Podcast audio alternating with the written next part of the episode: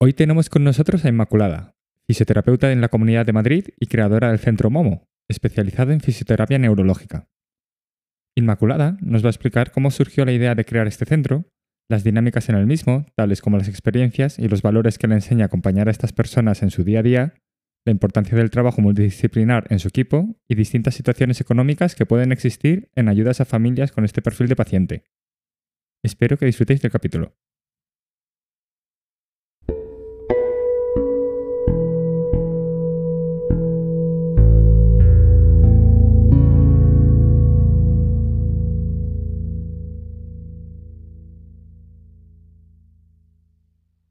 Bueno, aquí estamos en otra entrevista en el Templo de Jai. Hoy contamos con la presencia de, una gran profesional dentro de la fisioterapia neurológica, que la verdad nuestra forma de conocer ha sido bastante tangente a todo este ámbito profesional. Pero bueno, eh, darle las gracias a Lupe por hacer esta entrevista posible. y bueno, pues aquí estamos con, con Inma. Hola, muy buenas. ¿Qué tal, Inma? ¿Cómo estás? Muy bien, muy contenta de estar aquí. Yo muy alegre de que, de que estés aquí participando. Y bueno, eh, hoy nos vas a contar cosas muy interesantes sobre la fisio.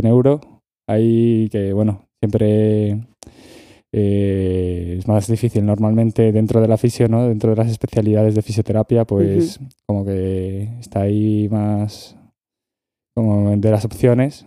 La gente piensa en deportiva o en tal, pero fisio ahí muy bonita y muy importante. Y bueno, pues nada, pues cuéntanos un poquito sobre ti, de cómo llegaste a todo esto. Sí, bueno, yo muchas veces cuando contamos a qué nos dedicamos, a personas que no, no están relacionadas con el mundo de la medicina, y dices que te dedicas a trabajar con niños con problemas neurológicos, mm. hay muchas veces que nos ponen cara de pena y dicen, ¡oh, qué pena! Y yo les digo todo lo contrario, es fantástico, es el trabajo más bonito que puedes desarrollar. Mm. Eh, y todo lo contrario, ah, no es nada triste, es un trabajo fantástico que te reporta muchísimas alegrías y muchos éxitos y, es fantástico, es un trabajo muy bonito. Eh, yo estudié fisioterapia en la Universidad Pontificia de Comillas y enseguida, mientras estudiaba la carrera, ya descubrí mi vocación y mi pasión por, por la neuro y en concreto por la neurología infantil, el trabajar con niños. Y nada más terminar la carrera, pues sí que inicié todo lo que es este proceso de especialización. Estuve durante siete años trabajando en la unidad de atención temprana del Hospital San Rafael. Combiné ese trabajo con eh, el trabajo de fisioterapeuta dentro del agua en el centro de Honorione, un centro donde trabajaba con chicos neurológicos y trabajaba dentro del agua. Y también estuve eh, simultáneamente dando clases en la Universidad Alfonso X el Sabio como profesora de prácticas. En todos estos años, la especialización creo que es algo fundamental, el poder profundizar en todas las técnicas de neuroinfantil, pero sobre todo también en el conocimiento general de lo que es el desarrollo psicomotor de un niño. Así que la formación en atención temprana fue, fue mi prioridad. Mm. Y después de todos estos años trabajando con niños, em, con mis dos amigas Dori y Ruth de la carrera, descubrimos que, no teníamos la necesidad de, crear un centro donde pudiéramos dar cobertura a todos los niños con los que estábamos trabajando y que se quedaba reducido el tratamiento. Así que formamos el Centro Momo, donde llevamos trabajando 18 años y es un centro de neurología infantil multidisciplinar donde psicólogas, logopedas, terapeutas ocupacionales y fisioterapeutas abordamos todas las necesidades de un niño con alteraciones neurológicas. Qué guay, la verdad. Ya hay 18 años ahí luchando a tope. y que, bueno, eh, sobre todo viene, la idea de Centro Momo viene en base a esa situación que visteis un poco de, pues de ciertas carencias, ¿no? Dentro del servicio donde trabajabas, de pues listas de espera quizás, ¿no? Y... Bueno, el nombre de Centro Momo también nos lo preguntan muchas veces y es verdad que resultó de un juego de, apellidos, de nuestros apellidos, pero es verdad que cuando vimos que coincidía con el personaje de la novela de Michael Enden, nos pareció fantástico que, nos identificáramos con este, esta niña que lucha contra el mundo y que, bueno, pues que a pesar de tenerlo todo en contra, eh, consigue con éxito eh, tener un, futuro. Entonces nos, parecía como también muy, muy bonito ¿no? identificarlo con nuestros niños y con nuestras familias. Eh, en el centro Momo, eh, Dori, Ruth y yo nos dimos cuenta de que había una población que, bueno, pues que este, costaba llegar a esos tratamientos porque había listas de esperas muy importantes. Y las listas de espera, cuando tienes un bebé con problemas, es algo que no tiene ningún sentido porque esos primeros meses son vitales y son muy decisivos en el futuro de ese bebé. Con lo cual, el tener siete u ocho meses esperando, sabiendo que tu niño tiene algún problema, pero no te lo pueden valorar o no te lo pueden empezar a tratar, era una contradicción absoluta. Entonces, vimos la necesidad de ofrecer esa evaluación inmediata cuando un papá detecta que hay algún, alguna alteración o cuando un, pediatra en la consulta ve que hay algo que se sale del desarrollo o cuando ya tenemos un diagnóstico claro de, alteración. Eh, además de, las listas de espera, observamos que hay muchos niños que tienen un nivel muy bueno y que tienen una capacidad de adaptación a las actividades de la vida diaria buenísimo y por esa calidad en su movimiento no recibían tratamiento en sus centros escolares porque estaban eh, pues dentro de un grupo en el que no se igualaban a, un desarrollo típico de cualquier niño, pero es verdad que no tenían grandes dificultades. Entonces vimos que necesitaban ese espacio donde poder trabajar con ellos y seguir continuando a lo, largo, a lo largo de su desarrollo. Y sobre todo niños mayores que una vez eh, que estaban escolarizados, pues a partir de los seis años dejaban de recibir tratamiento mm. en los centros de atención temprana.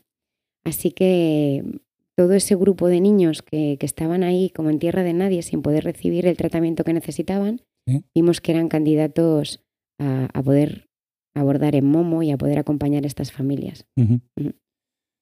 Y después de esa, esa dinámica que viste en su día, a día de hoy, ¿cómo, cómo ves esa evolución?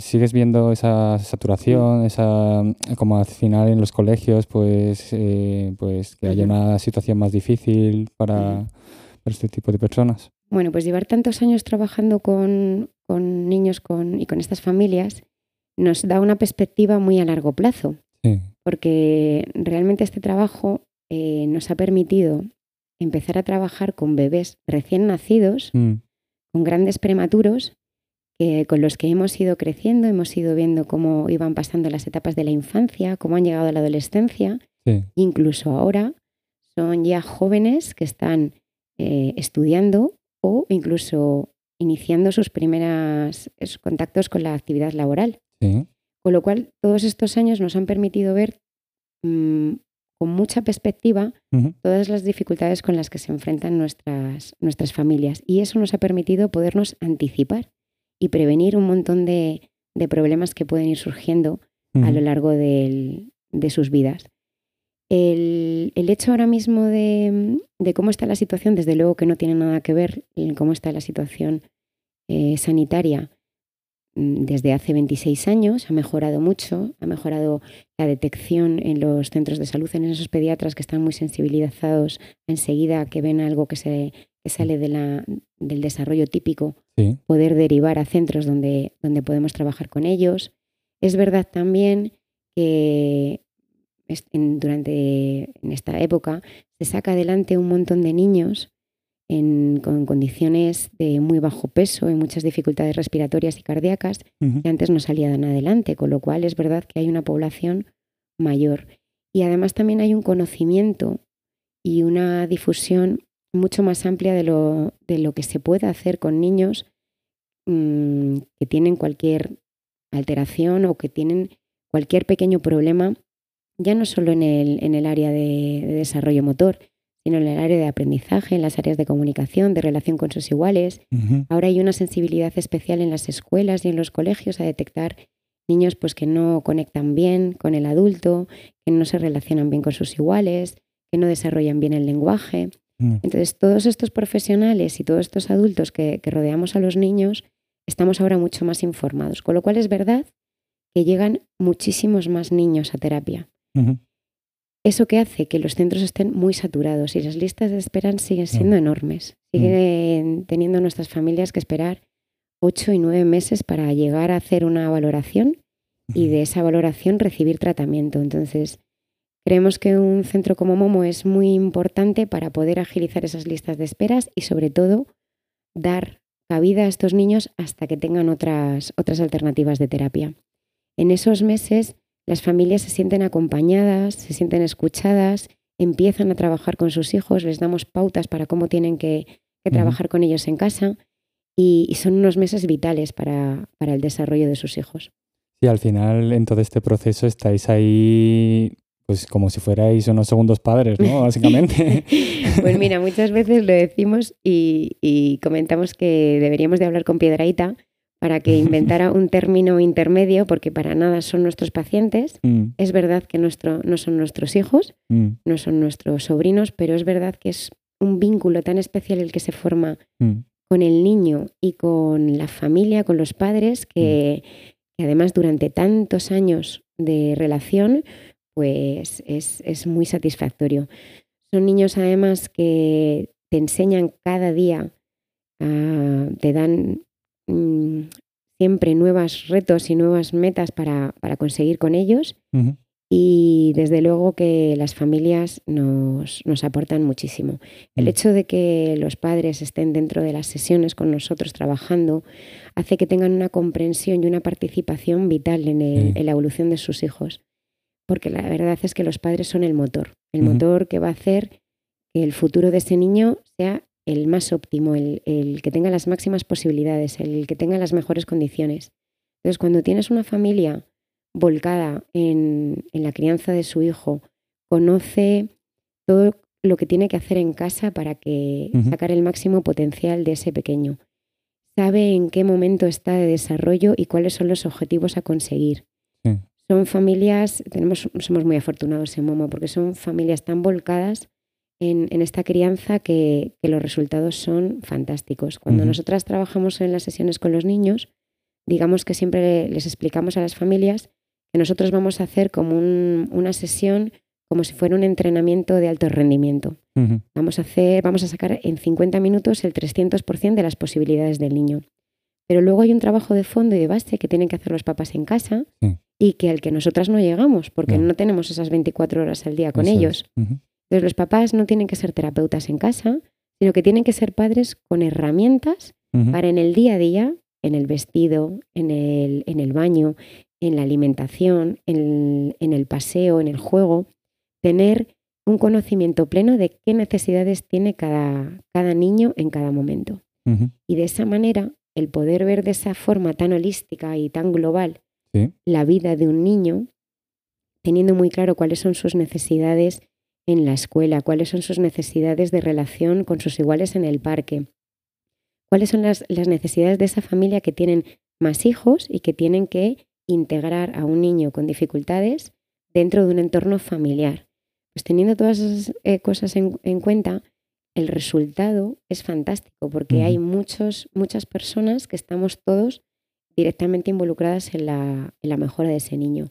Cuando digo la familia, me refiero también a, lo que es el entorno cercano del niño. En las escuelas infantiles de 0 a 3 y en los colegios tenemos una comunicación muy fluida para que todos trabajemos en la misma línea y en la misma, dando el mismo enfoque, ¿no? teniendo muy claro qué necesita cada niño en cada momento. Mm. Y eso también es muy importante porque aunque tengamos dos niños con exactamente el mismo diagnóstico, Nunca hay dos niños iguales. Claro, sí. Ni tienen un entorno familiar igual, ni tienen la misma plasticidad neuronal, que es este concepto neurológico que, nos encanta a los fisioterapeutas, y es que es la capacidad de aprendizaje que tienen las neuronas. Es decir, bueno, mm, el niño con el que trabajamos es, probable que tenga una lesión y que tenga una zona en el cerebro que nunca más vaya a funcionar. Pero el resto del mm. cerebro tiene la capacidad de aprendizaje para poder aprender y desarrollar cualquier otra habilidad. Entonces, nosotras trabajamos con ese potencial, con esa capacidad de aprendizaje que tiene el ser humano a lo largo de toda la vida, mm. pero que en los primeros años de vida es extraordinario. Durante esos seis primeros años de vida, la capacidad de, conexiones neuronales es brutal.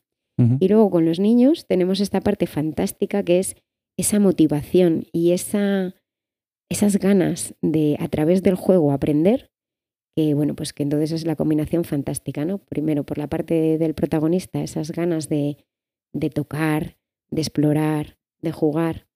Por parte de los profesionales, ese conocimiento extremo de, de cómo llevar al máximo todas las habilidades del niño.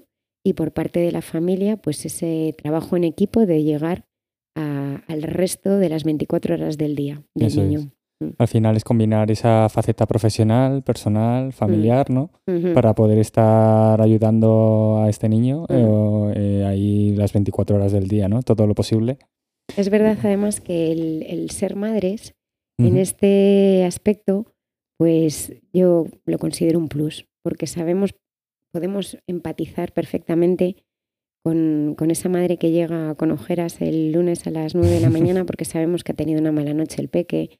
Eh, podemos entender perfectamente las dificultades que supone moverte con un niño en, silla por una ciudad como es Madrid. Podemos eh, mm. identificar perfectamente las preocupaciones cuando hay que introducir un, alimento diferente. Mm. Podemos eh, imaginarnos bien cómo son la relación con otros niños en el parque y lo que cuesta el, tener a un niño con dificultades integrado en un grupo de iguales.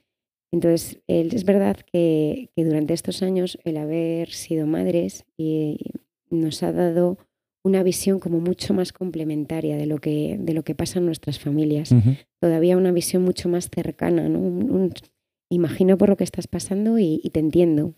Lo cual para los padres creo que es algo que, valoran mucho en el centro Momo. Mm. Cuando entras en Momo ves una, un sitio familiar, acogedor, lleno de colores, mm. donde se escuchan las risas, donde eh, tenemos el lujo de poder trabajar cantando, mm. eh, haciendo bromas a nuestros niños, jugando. Es un sitio donde apetece estar y donde muchas veces eh, los padres nos han comentado que a pesar de venir a Momo y ser y tener que ser el momento más duro del día porque ven cuáles son las dificultades de, sus hijos, se vuelven todo lo contrario, el momento más bonito porque ven todas las capacidades y las posibilidades que tiene su hijo. Lo bueno de trabajar en neurología infantil es que lo que tenemos con, nuestros niños está ahí, pero todo lo que podemos conseguir está por llegar. No tenemos techo donde llegar. Entonces es fantástico decir, bueno, es que voy a por todas. Nadie, nadie, ninguno sabemos ni médicos, ni fisioterapeutas, ni psicólogos, mm. ni los padres sabemos dónde va a llegar ese niño. Entonces hay que ir a por todas. Hay que ir desde el principio con, toda. Sí, con toda, con todo, con toda la carne en el asador. ¿no? Exacto. No, me ha gustado esa parte de que has dicho del ser madre, como que te ayuda a empatizar. Lo, he identificado mucho con como mayor sensibilidad ahí, ¿no? Como ese amor de madre, que es como algo que extrapola a otros planos ahí. Eh, sí que viendo un poco esta situación, al final, bueno, eh, estos niños necesitan ayuda. Normalmente, eso, eh, hemos dicho 24 horas al día, que los padres tienen que estar bien informados. Son parte, la parte más activa y más importante de tratamiento. Y entonces también son pacientes que normalmente requieren muchas sesiones también dentro del centro Momo, lo cual me hacía preguntar aquí eh, a nivel, pues bueno, si tienen alguna ayuda económica estas familias, porque al final son tratamientos que son eh, para toda la vida, por así decir. Entonces, pues sí que son situaciones que se les puede hacer duras ¿no? a las familias eh, en este tipo de situaciones. Sí, es cierto. ahora mismo en, en Momo estamos trabajando con el cheque servicio, que es una ayuda que presta a la comunidad y que una vez que tienes eh, pasado en CRECOVI la evaluación de discapacidad, pues te otorgan una ayuda económica para tú después poder canjear por tratamiento en un, en un centro que lo tenga concertado. También es verdad que hay familias que tienen eh, sociedades que contra reembolso les cubren los tratamientos de los niños. Hay fundaciones que cubren también en, en casos puntuales cuando hay problemas económicos que ayudan a cubrir estos tratamientos. Mm. Y bueno, pues es verdad que, nuestras familias están siempre muy arropadas por familia, por abuelos que, colaboran en, las terapias de los niños. Y es verdad que como, como somos un centro de puertas abiertas en los que nos gusta que vengan los hermanos cuando están de, vacaciones escolares, los abuelos cuando vienen a verles aquí a sus casas, y ven todos los avances y ven eh, lo beneficioso que es trabajar con estos niños desde, tan chiquititos, es verdad que, las familias se vuelcan en, encontrar recursos de, donde, donde los haya, porque saben lo importante que es en estos, en estos primeros mm, años de vida de los, de los niños. pues eh, está bien saber que bueno, que estas familias cuentan con esas ayudas y, que eh, bueno, al final es, una situación ¿no? que hay que tener que afrontar. Es verdad que en, en Momo intentamos dar una visión muy global al enfoque que hay que hacer con, estos niños y creemos que sería muy pobre quedarte solo en las terapias que necesita tres o cuatro veces a la semana, sino que hay que mm. siempre acompañar a las familias en el, en el día a día y en decisiones muy importantes que, que, van a tener que tomar. Así que en decisiones como por ejemplo la escolarización de los niños o las terapias alternativas y complementarias que pueden ir muy bien en diferentes momentos de la vida, Momo está ahí presente para orientar, para explicar las, las modalidades educativas, las terapias complementarias que son interesantes según los centros de interés de cada familia y sobre todo del niño, pero sobre todo según las distintas etapas del desarrollo. Mm. No es lo mismo un, bebé chiquitito que puede beneficiarse de una terapia en el agua, de hidroterapia, que puede ser muy enriquecedor para la relación entre el padre y el niño que van a trabajar juntos en el agua y que además después en verano van a poder disfrutar de ese, de ese medio, a un niño que ya está escolarizado y que su pasión es el baloncesto, pues habrá mm. que reorientarle hacia un baloncesto quizás en silla de ruedas, adaptado. En, en, eso, Momo, estamos muy, muy pendientes de poder dar un tratamiento muy individualizado a cada niño y sobre todo a cada familia. Mm. Porque como te decía antes, no hay dos casos exactamente iguales. Eso es. Que justo me salía la duda también, eh, que quería comentarte aquí de eso, de al final otros centros, ¿no? A los que poder derivar, porque al final jugando mucho con la motivación del niño para poder eso, tener esa, ese impulso de querer moverse y de querer participar, ¿no? Eh, para poder optimizar ese movimiento eh, y ese aprendizaje, pues sí que, bueno, pues centros más, eso, pues deportes o como podía ser la danza también, ¿no? Sí, a lo largo de estos años nos han surgido muchas situaciones con las que hemos ido aprendiendo. Entonces, después de, tener pacientes, por ejemplo, que, tenían mucha pasión por la música o por la danza, pues eh, buscábamos sitios donde mm. tuvieran cubierto este, este tipo de, terapia y sobre todo este tipo de ocio adaptado, que es lo más, lo más importante, es decir, que podamos realizar y desarrollar nuestras inquietudes dentro de un marco que entienda nuestras dificultades. Así que, por ejemplo, hemos tenido pues, niños que han esquiado, eh, niños con grandes dificultades, pero que hay centros y asociaciones que facilitan el, poderte tirar por una montaña con un trineo, por ejemplo, o el poder mm, estar dentro de un, de un equipo de danza y poder desarrollar un, un baile muy creativo y muy interesante.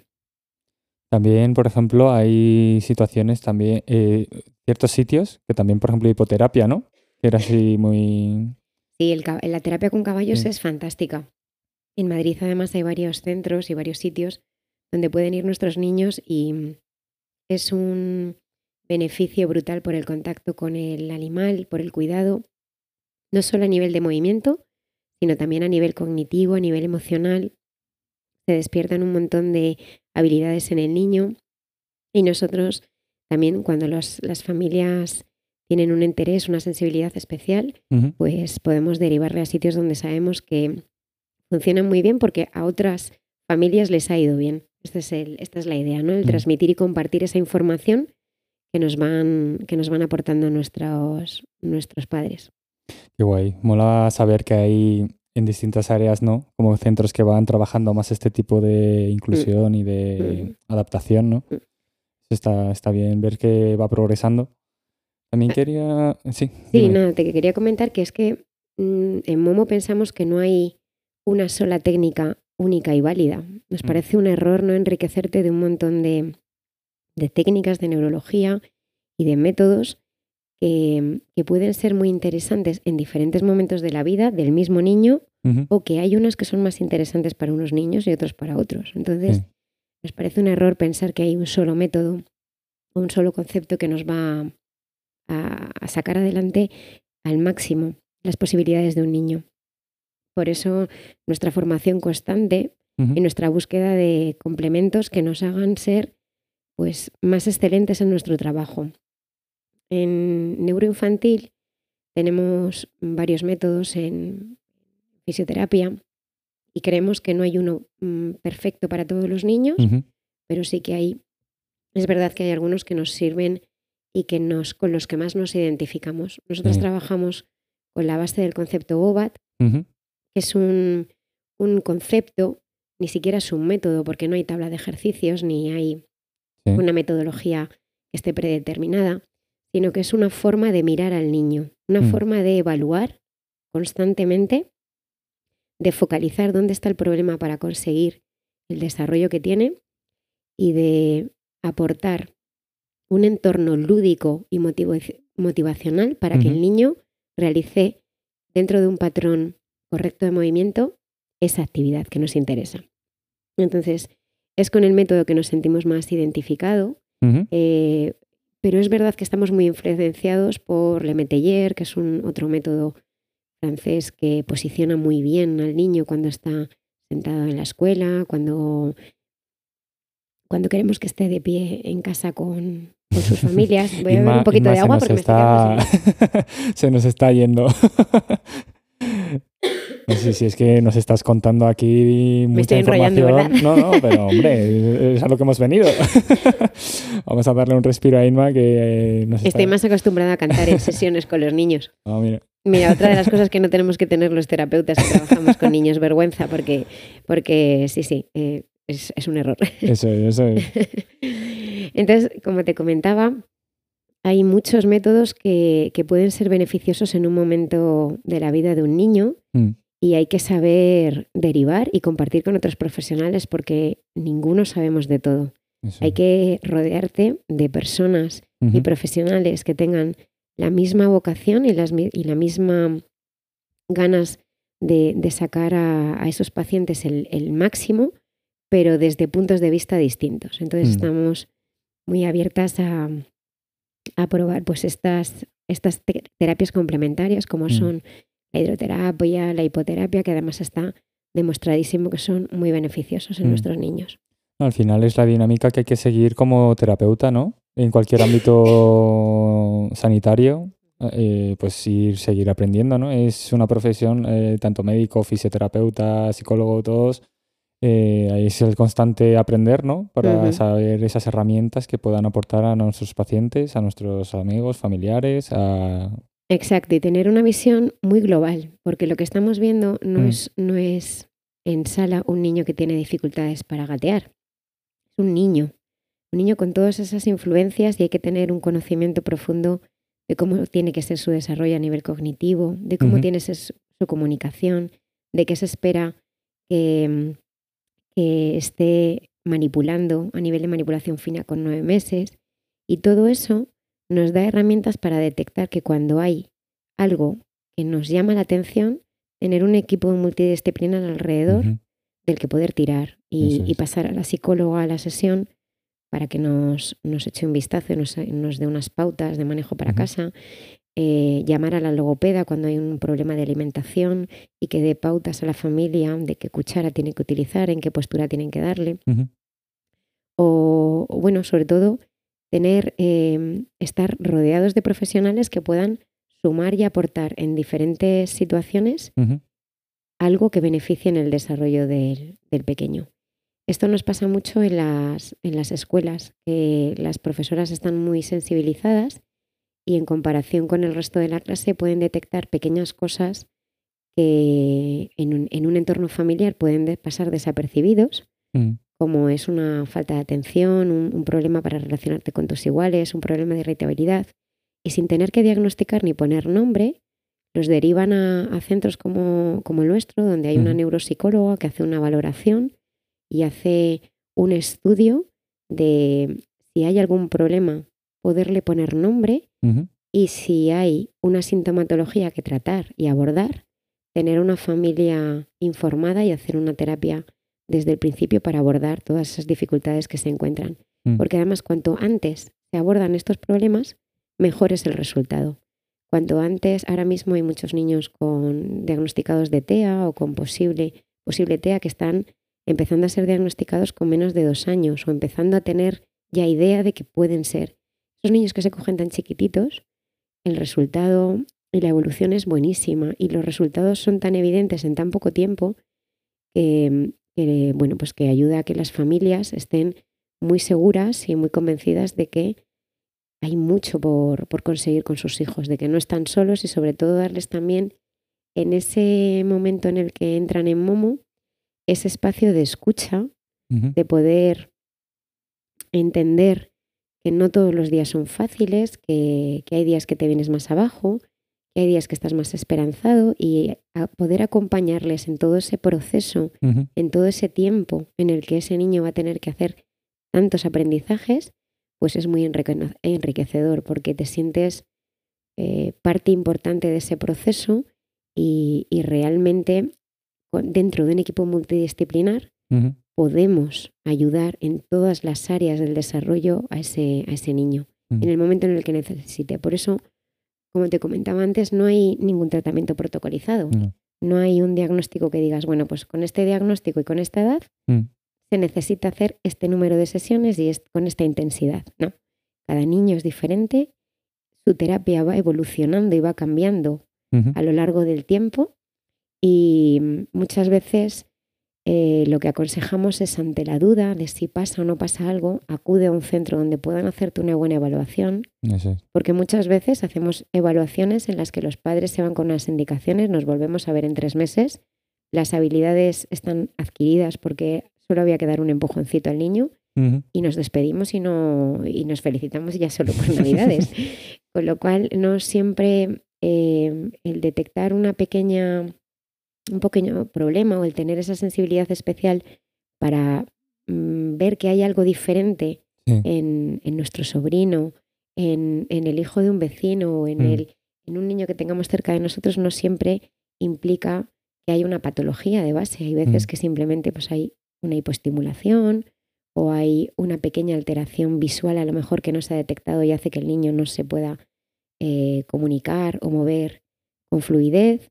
Sí. Entonces hay veces que, mm, que simplemente con tener un poquito de sensibilidad para derivar a profesionales que puedan hacer ese diagnóstico es suficiente para, con una pequeña intervención, una pequeña aportación Sí. en un momento puntual de su vida, el desarrollo sea estupendo y el desarrollo sea perfecto. Incluso mm, beneficios hasta el punto de, por ejemplo, de un tratamiento temprano y, y eficaz que pueda ahorrarte una intervención quirúrgica, ¿no? Incluso. Mm, Bueno, esto vosotros, tú que te dedicas a, a la general, lo sabes perfectamente.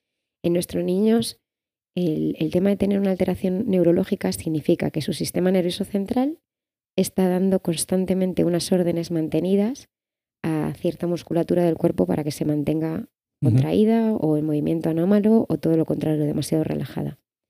Entonces, eh, si tú no pones, anticipas y previenes esa limitación que sabes que va a producir, al final hay niños que tienen que entrar en un quirófano para trabajar un tendón de Aquiles porque el gemelo Mm, ha estado tanto tiempo contraído que no deja crecer ni siquiera el hueso. mm, O hay niños que, por ejemplo, por no tener una correcta higiene postural y una correcta postura, tienen problemas de escoliosis o de cifosis, unas alteraciones a nivel de columna que dan dolor, dan problemas.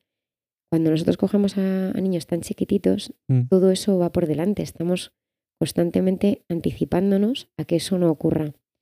Evitar una subluxación de cadera en uno de nuestros niños, pues es algo mm, que a nivel eh, de, de futuro y de pronóstico para ese niño, pues va a ser muy, muy importante el evitar dolor y el dar una movilidad completa a partes del cuerpo que si no están tratadas, pues van a ser muy problemáticas. Piensa además que en, en niños con, con alteraciones neurológicas tenemos que luchar con algo que es el crecimiento, que no pasa con un paciente adulto. Con lo cual vamos contra reloj. Todo lo que tenemos que estar constantemente. No es que un niño digas, bueno, pues ya ha conseguido caminar, pues ya hemos terminado, no. Ese niño, después de caminar, eh, tendrá que montar en bici, tendrá que correr, querrá jugar a algún deporte y encima va a seguir creciendo, mientras Mm. su sistema nervioso central sigue dando la orden de, de acortamiento, con lo cual la presencia de terapeutas que acompañen y supervisen a lo largo de los años de vida de este, de este niño mientras siga creciendo Mm. es muy, muy importante. No va a ser lo mismo en las necesidades de un joven que ya eh, empieza la universidad y va a tener que estar sentado cogiendo apuntes y trabajando delante de un ordenador que las necesidades que tiene un niño de 5 años que tiene una actividad motora en el patio y unas ganas de jugar al fútbol eh, tremendas. Entonces hay que adaptarse a cada, a cada niño. Mm. Pues qué guay. Pues bueno, llegado a este punto eh, de, de la entrevista, ya va a entrar una parte de ahora en la cual es- va a ser más personal, ¿vale? Mm. Eh, siempre, bueno, con, en, en todas las profesiones se dice un poco de en casa de herrero cuchillo de palo, ¿vale? Pero ya aquí, llegados a este punto, pues ahí te pregunto yo, por ejemplo, pues si tú como, como persona, ¿cómo vas al fisio normalmente? Bueno, pues yo me aplico un poco lo que te acabo de decir de la prevención. Vale. Entonces, es verdad que, que en las salas donde trabajamos en Momo Sí. tenemos unos espejos inmensos que nos dan constantemente el feedback de nuestra postura. Y tengo pues la costumbre de tener una higiene postural Mm. muy exhaustiva, que además cuando vienen los alumnos de la universidad a hacer prácticas, sobre todo los chicos que son menos flexibles, estamos constantemente corrigiendo la, la postura porque Mm. de nuestra correcta ergonomía depende que tú también puedas transmitir un correcto movimiento. No, claro, al final. Entonces es algo que, que llevamos a rajatabla, el trabajar con una faja lumbar cuando tenemos que, que cargar algo de peso, estar en una posición en la que, la- que la columna no está correctamente colocada, el estar siempre en una sedestación erguida con una buena simetría, tener la musculatura muy flexible, que trabajamos en colchoneta tirados en el suelo y hay que, hay que ser flexibles y estar fuertes, como los deportistas, hay que estar flexibles y es, fuertes. Sí. Así que procuro hacer mucho deporte, procuro eh, estar en forma y sí que es verdad que cuando puntualmente he sentido alguna molestia, eh, la osteópata de nuestro centro enseguida nos echa una mano a cualquiera de las terapeutas que tengamos alguna lesión, pero es verdad que no he sufrido ninguna lesión ni ningún accidente que haya necesitado De, de un fisioterapeuta. Lo- la mi experiencia personal es más a través de mis hijos, que son deportistas y eh, estos sí que tienen mucha experiencia en, en fisioterapia deportiva y en concreto pues en, en- en ponerse en manos de osteópatas que, que abordáis fantásticamente el, problema y que además utilizáis una tecnología ahora mismo de onda corta y de un montón de, Sí, de recursos con Indiva y con unas cosas que son fantásticas y que van... Es impresionante cómo recuperas a un deportista en tan poco tiempo. Mm. Entonces, bueno, esa es mi experiencia. Y a nivel de los alumnos, la verdad que no lo hemos hablado mucho. Mm. Ahora, ¿cuántos alumnos tenéis? Pues mira, en, en el centro al ser multidisciplinar tenemos alumnos de fisioterapia de cuarto grado de Sí. varias universidades, de Alfonso X el Sabio, de Francisco de Vitoria, de Camilo José Cela. Eh, es verdad que son alumnos que son, bueno, vienen con un nivel estupendo porque el- la neuroinfantil no llegas de casualidad, tienes que, tiene que gustarte mucho. Entonces son prácticas muy solicitadas. Es verdad que tampoco hay centros tan especializados como el nuestro que puedas ver una gran variedad de, de niños con, con problemas y está, es un centro que está muy demandado por eso, por, Ujú. por, por la especialización. Entonces los, los alumnos que vienen vienen muy motivados, con muchas ganas y, y con mucho conocimiento, vienen con muy buen nivel. Tenemos también alumnos de la Complutense en psicología, en logopedia. Entonces, bueno, creemos que pues, es una labor también importantísima nuestra, el transmitir y compartir el- el- nuestro bagaje, nuestra experiencia con el futuro, con, el, con el- los fisioterapeutas y los profesionales que vienen, que vienen por delante. Es más, este, este acceso a los alumnos nos permite también conocer a, a futuros profesionales que después Claro. se han incorporado a nuestro equipo. Eh, Sí. Nos pasa muy a menudo que hay alumnas o alumnos que de repente te, vuelcan, enamoras. Sí, y Mm. además es que ves que tienen esa sensibilidad extraordinaria para trabajar con nuestras familias, que además captan perfectamente, que tienen esa mirada de evaluación tan buena Sí. y dices, bueno, es que como- tiene que participar, ¿no? Tiene, y luego además la gente joven que entra, pues tiene mucho que aportar eh, Sí. complementario a nuestra, a nuestra experiencia y a nuestro bagaje y nos parece muy enriquecedor el tener alumnos. Igual que vienen a formarse, nosotros continuamos en, en constante formación porque mm, la neurología sigue en constante evolución y bueno, pues en Momo estamos muy abiertas a todo tipo de aprendizajes y tenemos la facilidad de cuando pues encontramos algún profesional que habla de algún nuevo concepto, de alguna técnica o de algo que no que desconozcamos porque es novedoso, Sí. pues tenemos la suerte de poder llamar a este profesional y que venga a formarnos al centro a todo el equipo. Con lo cual, mira, hoy mismo, por ejemplo, pues vienen a, a darnos una actualización sobre la ley, la nueva ley de educación, la LOMLOE, Mm. para estar muy bien informada sobre cómo están las diferentes modalidades educativas Sí. y poder orientar a nuestras familias correctamente. Mm. Y bueno, pues es- ese es el beneficio, ¿no? De poder tener un, un centro donde todos los compañeros tenemos ese espacio donde poder desarrollar nuestra creatividad, Mm. eh, poder seguir formándonos, que, que es algo que nos parece básico, que nuestros profesionales continúen como nosotros, siempre en constante formación y poderles facilitar ese acceso a cursos y másters eh, con, con horarios adecuados para que puedan hacerlo. Y, y bueno, pues mm, pensar que, que los profesionales que formamos Momo consideramos nuestro trabajo un poco como una pequeña familia donde vamos a poder siempre tener en cuenta las particularidades de cada persona, sus intereses y, Mm. y donde se va a dar cabida que puedan desarrollarse profesionalmente Sí. con todas sus qui- inquietudes, pues es un sitio Mm. muy chulo para trabajar, es muy, Sí, la es que muy la- buen ambiente, sí. La fisión euro, digamos que me ha, me ha gustado mucho lo que decías de esa mirada, ¿no? Mm. Tanto a nivel de análisis, pero a nivel como así más, más humano, por así, más caluroso, ¿no?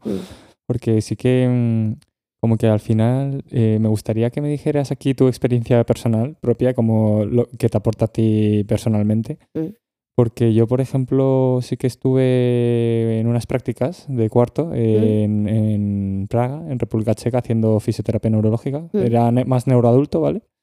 Pero al final yo lo que saqué mucho de ahí dentro de a nivel profesional y demás fue más ese, eh, pues como que te hacía apreciar como las pequeñas cosas, ¿no? Al final el que como nos normalmente nos no, estamos en nuestra dinámica de nuestras vidas y tenemos nuestros problemas y demás, pero al final eh, ese trabajo dentro de que era muy bonito y muy satisfactorio era como también a nivel personal que te llevaba a un plano mucho más de, de valorar las pequeñas cosas y de lo más básico y elemental, ¿no?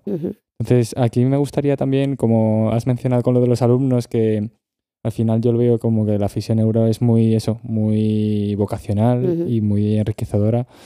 eh, y de ver a los alumnos que ya, pues cuando vienen, vienen con ese interés y esa formación, porque les aportará en, en ese plano, yo imagino también. Pero quería ya preguntarte a ti específicamente en este nivel, un poco una como a nivel personal. Mm. Yo no concibo otra forma de vida no sea. además, algunas veces te comentan, bueno, y, y si te tocara la lotería, ¿te dejarías de trabajar? Digo, es que no dejaría de trabajar. Es que me parece tan enriquecedor. Yo creo que me aporta mucho más el- lo que yo recibo de estos niños y de estos padres que lo que yo les puedo aportar de ellos. Mm. Y, y como te decía antes, hace un vínculo tan especial Sí. es cierto que, que, bueno, que esto hay veces que se vuelve en tu contra porque no dejas de ser nunca fisioterapeuta. Quiero decir que en tu casa, el fin de semana, siempre tienes a un peque que está hospitalizado en mente, siempre Sí. tienes em, pues una intervención que va a nacer a otro pequeñajo o un o bueno, siempre tienes a las familias muy presentes y es verdad que esa cercanía y ese em, disfrutar de los avances de sus hijos eh, desde, desde, ese- desde ese primer plano hace que, bueno, pues a veces la vida mm, te dé momentos muy, muy, muy complicados, porque la única parte mala que tiene la neurología infantil es, son las enfermedades degenerativas. Mm. Entonces, bueno, pues estas situaciones en las que eh, pues fallece un paciente son durísimas, cuesta mucho de remontar y se viven como, pues como una pérdida propia. Sí. Por otro lado, el, el- el poder que estas familias te permitan eh, compartir con ellos estos momentos tan, tan importantes de su vida como, como puede ocurrir en una sesión, ¿no? que de repente un niño empieza a dar sus tres primeros pasos. Sí. Pues es que em, lloras como llora la madre, porque es tan emocionante ese, ese momento, ese logro, ¿no? De decir, bueno, Sí. y, y- y lo he podido compartir con esta Sí. familia, pues es fantástico, es casi un regalo.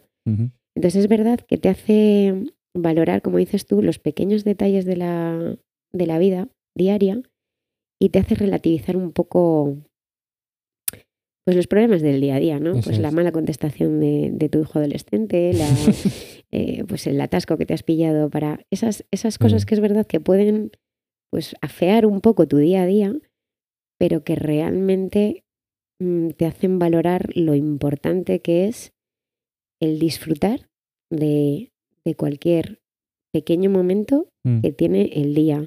Ese café con tu amiga, esa broma en la cena con tu hijo, ese cualquier cosa que, que te haga valorar pues que al final hay que disfrutar el aquí, el ahora y, y lo que nos regala la vida. Sí, sí, total. Sí, Y incluso a nivel más básico, por ejemplo, como ponerse de pie o efectivamente. algo, algo así como súper básico que dices. Efectivamente, es verdad que cuando, si solo te dedicas a la fisioterapia, pierdes un poco la referencia Mm, sí. de lo que es la vida, ¿no? Y luego, pues cuando ya eres madre y vas a un parque, estás con la boca abierta, ¿no? Porque ves tanta variedad de desarrollo típico, tanta fluidez, tanta armonía, tanta coordinación, tanta espontaneidad, que, que, bueno, cuando vuelves a la sala de, de terapia Ujú, es un mazazo de realidad. Es decir, bueno, tengo que sí. yo veo muy bien a este peque, pero hay muchas dificultades que vamos a tener que Mm. enfrentarnos.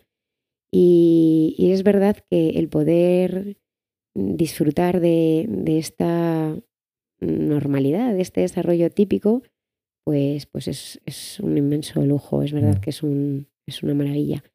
Pero también es verdad que el, el poder disfrutar con estas familias de cada pequeño logro es muchísimo más valorado de lo que lo hacemos cualquier otra persona. Para un- una familia, el que a lo mejor un, un- un bebé con un año y medio dé un volteo y llega a tocar el objeto que quiere ir a conseguir, se celebra y se valora eh, de una manera tan extraordinaria sí. que puede ser mucho más significativo a que un, un gran logro de tu vida del día a día, un reconocimiento, un premio, lo que sea. Sí.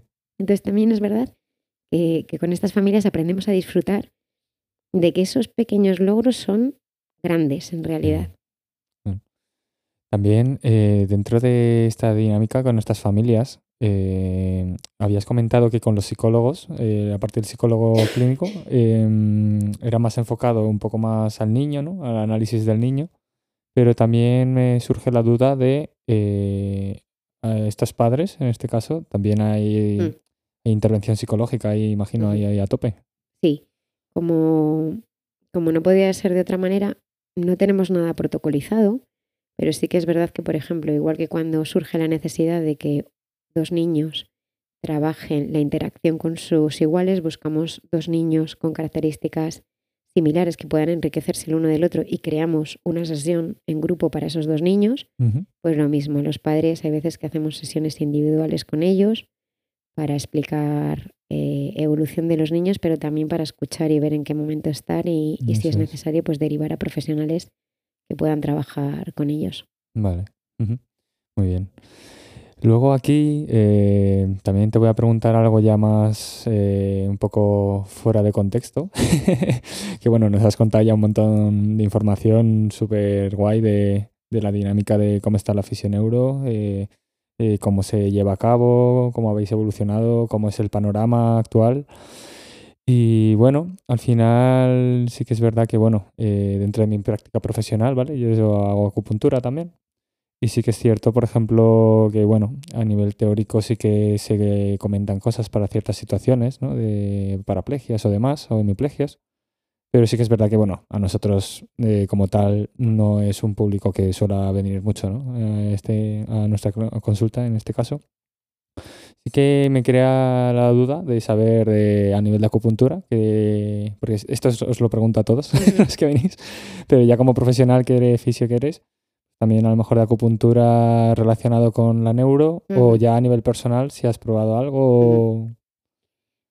Eh, acupuntura como tal no, no he probado y la asocio siempre además eh, a su relación con la medicina occidental, a la relación con la fisioterapia, fisioterapeutas que utilizan la acupuntura mm. para, para, trabajar con sus pacientes. Y, además la experiencia de gente que conozco que, que, la ha recibido como paciente ha sido siempre muy satisfactoria. No he encontrado nunca a nadie que diga que no le ha ido bien y que no le ha... Hemos tenido épocas en las que es verdad que alguna familia con una sensibilidad especial hacia la medicina oriental ha llevado a sus niños a hacer acupuntura y ha sido muy beneficioso y eso es lo que nos han transmitido, que, los resultados han sido buenos. Pero es verdad que, creo que también, em, desde mi punto de vista, la acupuntura ahora mismo no me llega como una de las técnicas como más accesibles mm. o, más publicitadas o más conocidas entre, entre las personas que están afectadas neurológicamente. Entonces, ahora mismo no tenemos eh, conocimiento de, pacientes que lo estén, lo estén usando. Y creo que sí que es verdad que en, en, el pasado hubo una época que quizás estuvo más de moda o tuvo más información y, ahora mismo no tenemos, yo no tengo esa sensación de que la, acupuntura está ahí presente para la neuro infantil como una herramienta más. Mm. Creo que habría que darle más difusión y informar más a, Sí, en ese sentido, bueno, eh, la aproximación que se hace más a nivel de técnica invasiva, pues más a nivel de punción seca para tema de, espasticidades y demás. Pero bueno, sí, poco a poco final aquí, bueno, a nuestra consulta sí que pues no situaciones eh, como muy limitantes, pero sí que han vivido ciertos, ciertos, ciertas personas con distintas situaciones que sí que, bueno, han mostrado mejoría, pero bueno, que al final eso es un constante, ¿no? Como decías, un tratamiento constante que se hace pues con estas herramientas, esto aquí, siempre buscando el mejor abordaje. Entonces, bueno, pues llegados a este punto, eh, la verdad que no sé si se te ha quedado algo en el tintero, pero la verdad que te he visto ahí bastante fluida y, contando ahí bien. Bueno, yo creo que, el hablar hoy aquí contigo, mi objetivo era transmitirte la, pasión por, este trabajo tan bonito que hacemos, mm. eh, transmitirte también lo importante de estar rodeado de muchos profesionales que puedan dar un enfoque y una aportación distinta al mismo niño. La información también transmitirte de que cada niño necesita y cada familia una cosa distinta y hay que tener esa sensibilidad para poder detectar que necesitan y que bueno, pues con este trabajo lo más importante es tener vocación mm. y, muchas ganas de formarte y no dejar de aprender a lo largo de toda tu carrera. Sí. sí, la verdad que por lo que has contado da pie a, sentir ese, ese, sentimiento. Y bueno, también motivamos a cualquiera que nos escuche a en su vida llevar un poco esa dinámica, ¿no? De estar siempre abierto a crecer, a conocer cosas nuevas, a, no perder un poco ese espíritu de niño, ¿no? Un poco de... Bueno, en ese, en ese aspecto yo lo tengo facilísimo, porque te puedo asegurar que nos lo pasamos, bueno, pirata en, en las sesiones. Son sesiones muy bonitas de jugar, de divertirte, de, como te decía, de cantar. ¿Quién puede decir que en su trabajo se pase el día cantando? pues, pues así es, ¿no? Jugar y cantar, que ¿qué más puedes pedir, ¿no? Pues sí, eh, habrá que pasarse por allí para ver el ambiente. sí, ya verás que es un, ambiente muy, muy, muy bonito y es un, es un sitio donde apetece, apetece quedarte. Mm. Sí. Bueno, pues bueno, eh, ya solo queda agradecerte por haber venido, Inma. Eh, a ti, todo lo contrario, que ha sido fantástico este ratito. Sí, la verdad que uno empieza así el día con energía, con este espíritu y, está ahí al apreciar las pequeñas cosas. Sí. Así que nada, eh, hasta aquí la entrevista de hoy. Eh, bueno, agradecerte otra vez el venir. Eh, en el futuro, bueno, ya iremos viendo, pero con distintas personas que he entrevistado también. Estaría guay hacer como pasado el tiempo un poco de pues recopilación ahora un poco de hasta dónde hemos avanzado, qué hemos conseguido. Igual dentro de aquí a unos años, pues tienes otro proyecto por ahí, o Centro Momo ha crecido, o lo que sea, y, bueno, pues siempre hay que estar ahí para, para acompañaros. Estupendo, pues muchísimas gracias. Bueno, pues hasta aquí el podcast de hoy y bueno, espero que hayáis disfrutado tanto como nosotros.